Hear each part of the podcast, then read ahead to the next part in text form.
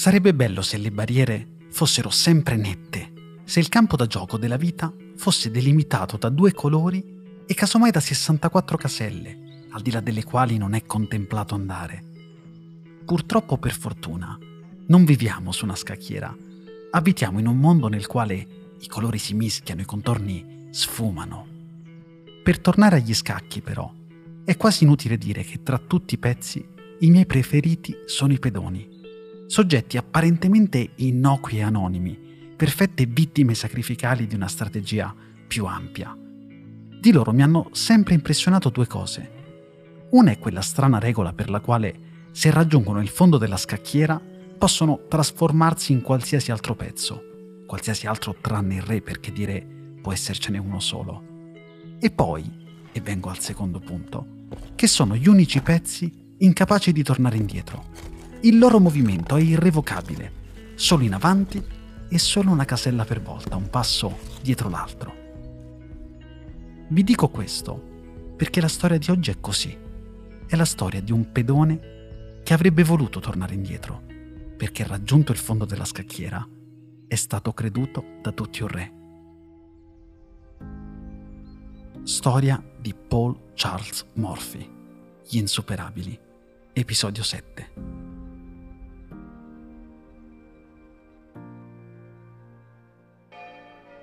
È domenica pomeriggio e nel salotto della ricca abitazione di Royal Street a New Orleans, come tutte le domeniche dopo pranzo, il giudice Alonso Murphy gioca a scacchi con suo fratello Ernest.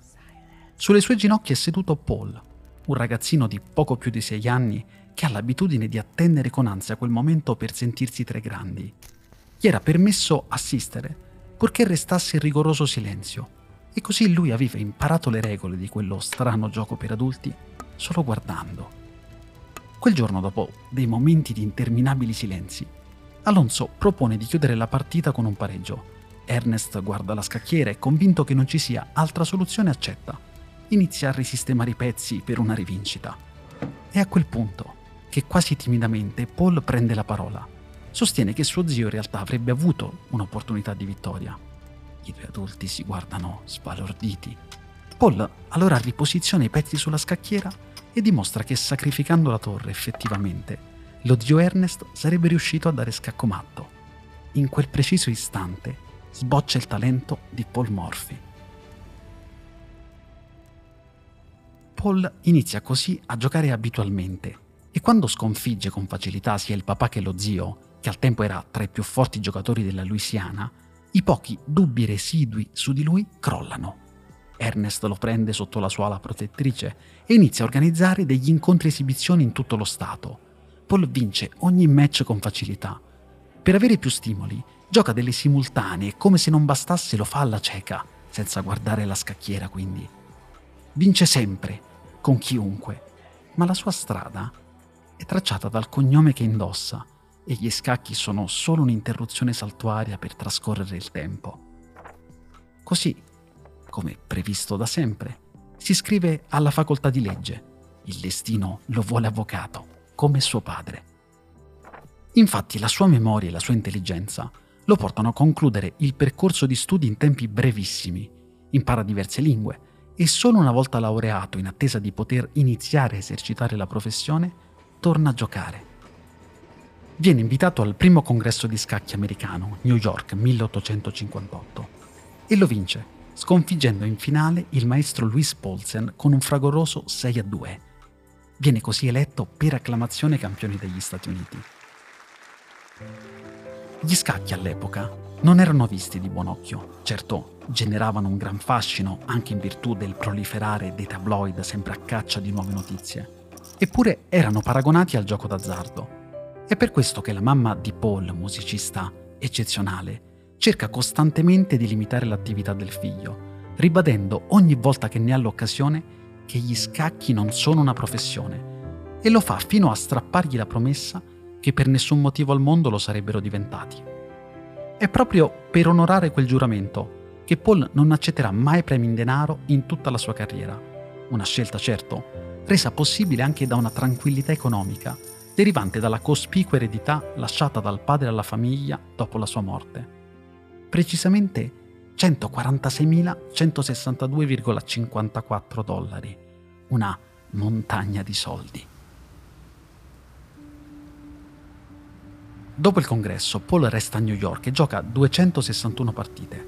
Batte praticamente tutti i giocatori sul suolo americano e nessuno vuole più confrontarsi con lui. Non ancora ventenne ha già bisogno di nuovi stimoli e li trova nell'idea di imbarcarsi verso l'Europa per sfidare i più grandi giocatori della Terra. Lui vorrebbe salpare, ma deve affrontare l'opinione contrastante della mamma, preoccupata per il futuro di un figlio che non vuole giocatori d'azzardo, e quella di suo cognato, gestore delle finanze familiari, preoccupato ovviamente per l'aspetto economico. Qualcosa però lo attrae più di ogni altra. Crede che l'unico che possa pagare la sua fame sia Howard Staunton, detentore del titolo di campione del mondo dal 1844 al 1851.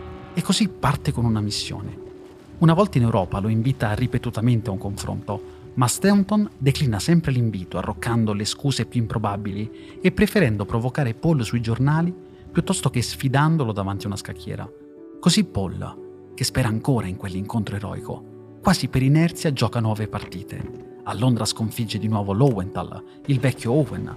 Non soddisfatto si dirige addirittura a Parigi dove batte Horowitz, il campione Henderson e Mongretien. Lui nei suoi incontri non insegue la vittoria, cerca più che altro un'estetica di gioco.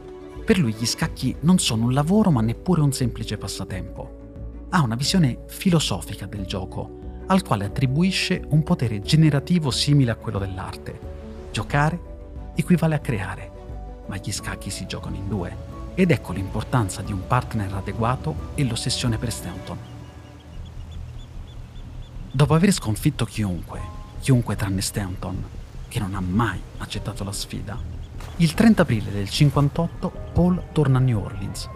Ad accoglierlo inaspettatamente è una folla in delirio. Quando la nave attracca sono tutti presenti. Ci sono bandiere con il suo volto, uomini e donne in fila per un autografo, le autorità per celebrarlo e una miriade di giornalisti ansiosi di portare a casa una dichiarazione del nuovo campione. Paul, la cui carriera in Europa era in fin dei conti durata appena 18 mesi, il tempo di 500 partite, si ritrova inaspettatamente osannato ben oltre quello che si sarebbe aspettato. Perché? La risposta la possiamo rintracciare in un motivo squisitamente politico. Era la prima volta nella storia che un americano dimostrava di essere non soltanto uguale, ma superiore nel suo campo a qualsiasi rappresentante del vecchio mondo. In altre parole, Morphy, senza accorgersene, aveva elevato di un cubito la grandezza della civiltà americana. Paul, tornato a casa, prende consapevolezza che non può più giocare come avrebbe voluto. È sopraffatto dalle pressioni simboliche di quel suo muovere i pezzi. Professionismo, competizione, ruolo politico. Niente di tutto questo rientra nella sua concezione di scacchi. E così di colpo smette di giocare. Vuole tornare indietro verso la vita normale e agiata per la quale credeva di essere nato. Apre quindi uno studio d'avvocato, ma a differenza di quello del padre, il suo viene poco frequentato. Nessuno vuole farsi difendere da lui, in fin dei conti, per quanto famoso come può il campione del mondo di scacchi essere anche un buon legale. E nonostante il fallimento lavorativo, trova il coraggio per dichiararsi alla donna della quale si era invaghito, ma viene rifiutato L'accusa è la stessa. Che vuoi da me? Sei solo un giocatore di scacchi. Intanto scoppia la guerra di secessione e le posizioni di Morphy, ricco uomo del sud, non sono difficili da immaginare. Così si rifugia nuovamente a Parigi e torna a New Orleans solo nel 1866.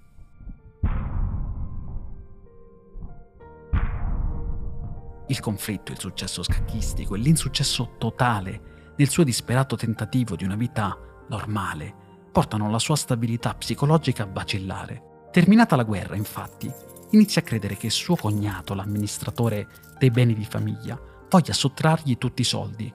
È contro di lui che imbraccia, perdendola, l'unica causa della sua attività professionale. Crede poi di essere seguito e che qualcuno voglia ucciderlo.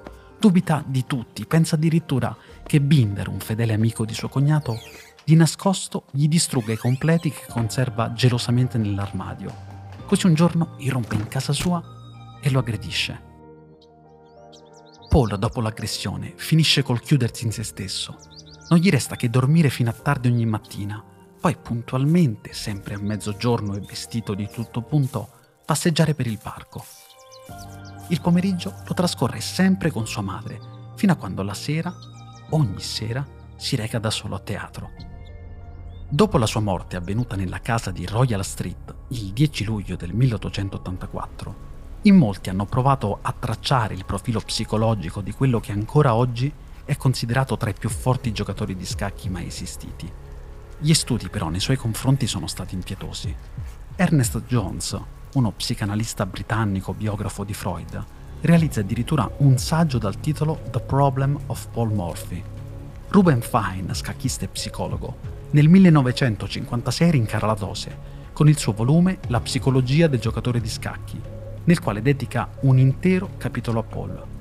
Entrambi gli studiosi concordano nel definirlo uno squilibrato psicopatico e nel leggere il gioco degli scacchi come una costante idealizzazione di istinti bellici, omosessuali e di rivalità con la figura paterna. Giudicate voi. Le ultime parole di Fine che lo riguardano recitano così. La rivalità di Paul Morphy col padre fu espressa dapprima negli scacchi e poi controllata per mezzo di un'identificazione psicotica regressiva. Durante la sua attività scacchistica, egli represse completamente la sua aggressività. Un'ulteriore repressione si verificò nella psicosi messa a nudo soltanto dall'aggressione omosessuale all'amico del cognato. Non riuscendo ad accettare il mondo fantastico degli scacchi, perse la capacità di distinguere tra fantasia e realtà. Malgrado tutto questo, Lio rimase sufficientemente integro da permettergli di non essere ricoverato in una clinica. Ecco, io non sono uno psicologo, non ho alcuna competenza in materia, ma quello che vedo più che un uomo pazzo è un uomo solo. Non lo so se la psicosi di Paul ha sempre albergato in lui, se è esplosa quando ha smesso di giocare o se invece è stata inventata di sana pianta nel goffo tentativo di dare spiegazione al genio. Quello che è certo è che è stato un insuperabile sulla scacchiera, ma nella vita reale è stato superato dal suo stesso talento e da quello che questo ha generato. Perché Paul, parafrasando il Batman di Nolan, è stato l'eroe di cui l'America aveva bisogno, ma non quello che meritava, perché è stato eletto re senza che lui lo volesse e costretto a vivere prigioniero di quelle 64 caselle che lo hanno reso famoso e logorato. Io sono Angelo Astrei. Avete appena ascoltato una puntata degli Insuperabili, perché è disabile solo chi non ha stima di sé. Un podcast prodotto dal consorzio Parsifal.